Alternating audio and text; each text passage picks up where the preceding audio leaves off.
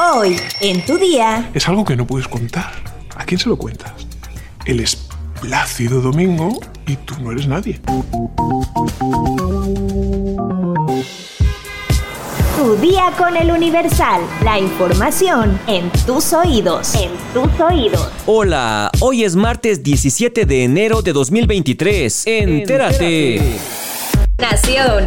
La Fiscalía General de la República confirmó que Ariadna N. falleció por heridas en la cabeza, producidas por un objeto contundente o por contacto de la cabeza contra una superficie dura. La dependencia señaló que no tiene sustento el peritaje de la Fiscalía de Morelos, que refiere como causa de muerte la broncoaspiración secundaria a intoxicación etílica, ya que no consideró las lesiones externas e internas que presentaba la víctima. Las discrepancias entre las autoridades de la Ciudad de México y del Estado de Morelos por la necropsia practicada al cadáver de Ariadna Fernanda López Díaz escalaron, pues las instituciones forenses defendieron los resultados que cada una tuvo y que son diferentes sobre la causa de la muerte. El Poder Judicial de la Ciudad de México, a través del Instituto de Servicios Periciales y Ciencias Forenses, avaló la segunda prueba que se practicó al cuerpo en sus instalaciones y que concluyó que la joven murió por un trauma múltiple. Por su parte, Yasmín Herrera Soto, responsable de revisar y validar la necropsia que realizaron en el Servicio Médico Forense de Morelos, expuso que no tuvo margen de error e insistió en que el deceso de la joven fue por un grave estado de alcoholismo que provocó una broncoaspiración. Ante esto, el INCIFO detalló que el viernes 4 de noviembre recibió la orden por parte de la autoridad ministerial para la práctica de la necropsia del cuerpo de Ariadna, la cual se llevó a cabo bajo la guía técnica para la realización de necropsias, sustentada en protocolos internacionales aceptados y con perspectiva de género. Precisó que además se realizó un procedimiento muy especializado con el cual fue posible determinar que la causa de la muerte se debió a un trauma múltiple. Desde Morelos, Herrera Soto expuso que el cadáver no presentaba rupturas ni heridas en la piel que pudieran haber condicionado un sangrado de forma externa e insistió en que la muerte fue por una broncoaspiración por ingesta de alcohol. ¿A quién le creemos?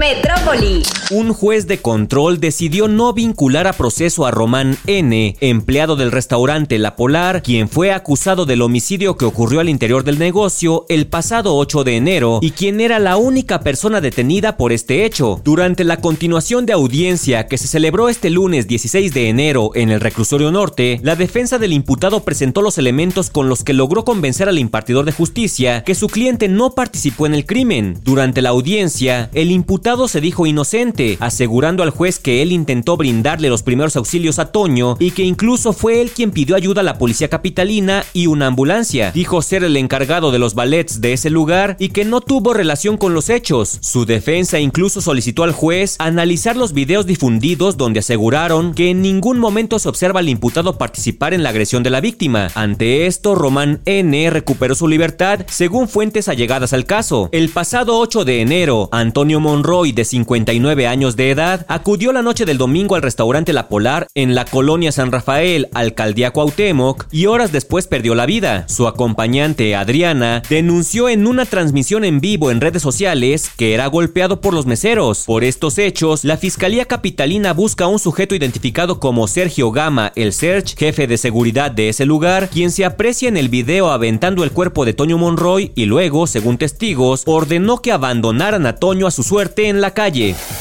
Estados. Un niño de 10 años asesinó de un balazo en la cabeza a su amigo de 11 en un pleito por un videojuego en una tienda del municipio de La Perla, en la zona montañosa central de Veracruz. Los hechos ocurrieron la tarde del pasado domingo en la comunidad de El Tejocote, donde ambos menores jugaban a las maquinitas en una de las tiendas de la comunidad. Sin embargo, Samuel de 11 años ganó la partida. El menor que perdió salió del lugar con rumbo a su casa, donde tomó un arma de fuego de su padre y le disparó a la cabeza a su contrincante. Los dueños del establecimiento llamaron a las autoridades municipales y de protección civil, quienes aún con vida trasladaron al menor herido al Hospital Regional de Río Blanco. Después de varias horas, el menor falleció. Un perito en criminalística acudió al sanatorio para recoger el cadáver del niño y trasladarlo a las instalaciones del servicio médico forense. El menor agresor y su padre se dieron a la fuga, por lo que las autoridades ministeriales y de seguridad llevan a cabo su búsqueda.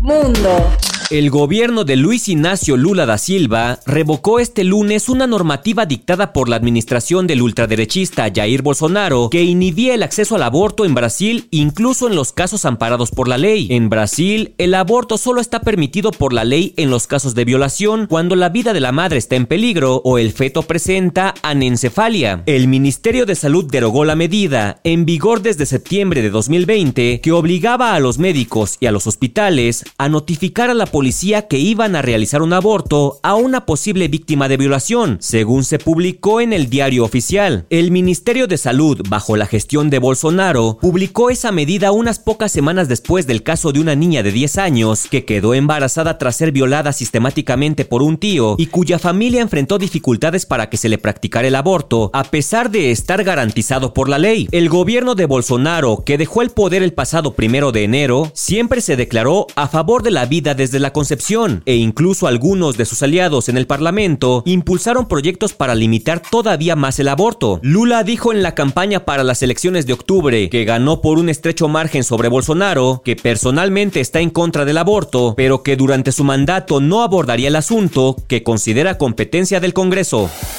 Cartera.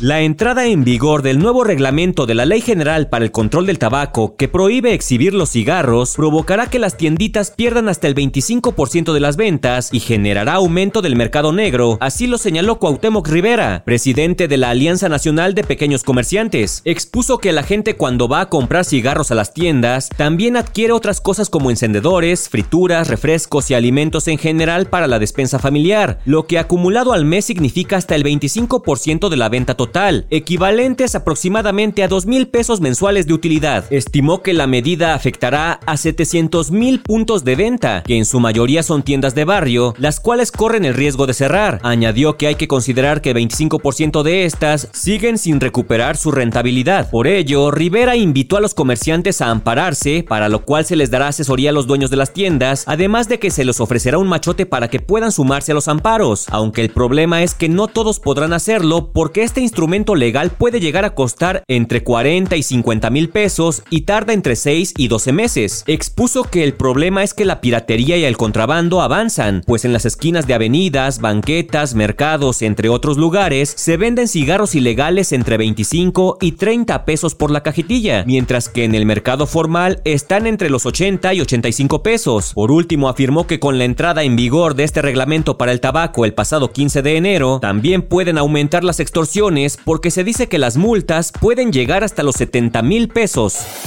Espectáculos. Tras el escándalo que enfrentó hace varios meses, cuando más de 20 mujeres lo señalaron por presunto acoso y abuso sexual, el nombre de Plácido Domingo vuelve a estar en medio del escándalo, ahora por las acusaciones de una cantante española, quien aseguró haber sido agredida por el cantante. En plena función hay un fin de acto y en, esas, en esos instantes en los que el ojo tarda en acostumbrarse a la oscuridad, Plácido eh, se acercó a mí y me besó en la boca. Fue durante el programa español Salvados, donde la mujer, quien prefirió mantenerse en el anonimato, relató el episodio que vivió a manos del tenor, cuando éste la besó contra su voluntad al terminar una función de ópera es algo que no puedes contar. ¿Quién te va a creer para empezar? O si te creen la burla o qué habrás hecho o te va a besar a ti, Plácido Domingo, como si fuera el regalo divino, no sé. El Plácido Domingo y tú no eres nadie. Por el miedo a las represalias que pueda tener su carrera, la cantante pidió que ni su nombre ni su rostro salgan a la luz. De hecho, por eso su voz está distorsionada. Sin embargo, adelantó que en la industria en la que se maneja no es ningún secreto las presuntas acciones del tenor. Incluso asegura que hay una advertencia para todas las mujeres. Es algo que se sabe en el mundo operístico. Es de las primeras cosas que te dicen. No te subas a una ascensor a solas con Plácido Domingo. Cabe destacar que esta es la primera mujer española en acusar directamente al intérprete luego de una extensa investigación que destapó varios señalamientos de abuso de poder y acoso en contra de mujeres que participaron en la Ópera Nacional de Washington y en la Ópera de Los Ángeles. Este escándalo no tuvo consecuencias legales para el artista, a pesar de que aceptó toda la responsabilidad de sus actos y pidió disculpas a las afectadas. ¿Quieres conocer 7 lugares para tomar atole y entrar en calor? Descúbrelo en nuestra sección menú en eluniversal.com.mx. Ya estás informado, pero sigue todas las redes sociales del Universal para estar actualizado. Comparte este podcast y mañana no te olvides de empezar tu día. Tu, día, con, el Universal. Tu día con el Universal. La información en tus oídos. En tus oídos.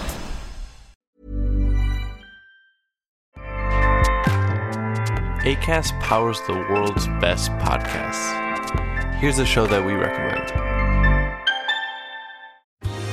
Are you a reality TV junkie? Do you ever think, dang, I wish I had someone to talk to about all the trash TV that I watch? Well, look no further, garbage lover, because Reality Gaze is a podcast for you. Hello, I'm Maddie. And I'm Poodle, and we're the Reality Gaze. We talk about all your favorite unscripted shows like The Golden Bachelor, Love is Blind, and TLC's big, messy behemoth, 90 Day Fiancé. And if you're driving to work, folding laundry, or just pretending to listen to your husband talk about sports, Just put on the pod, and you've instantly got two gay besties spilling all the tea and reading these people for filth. so come at us, y'all. Find Reality Gaze wherever you listen to podcasts.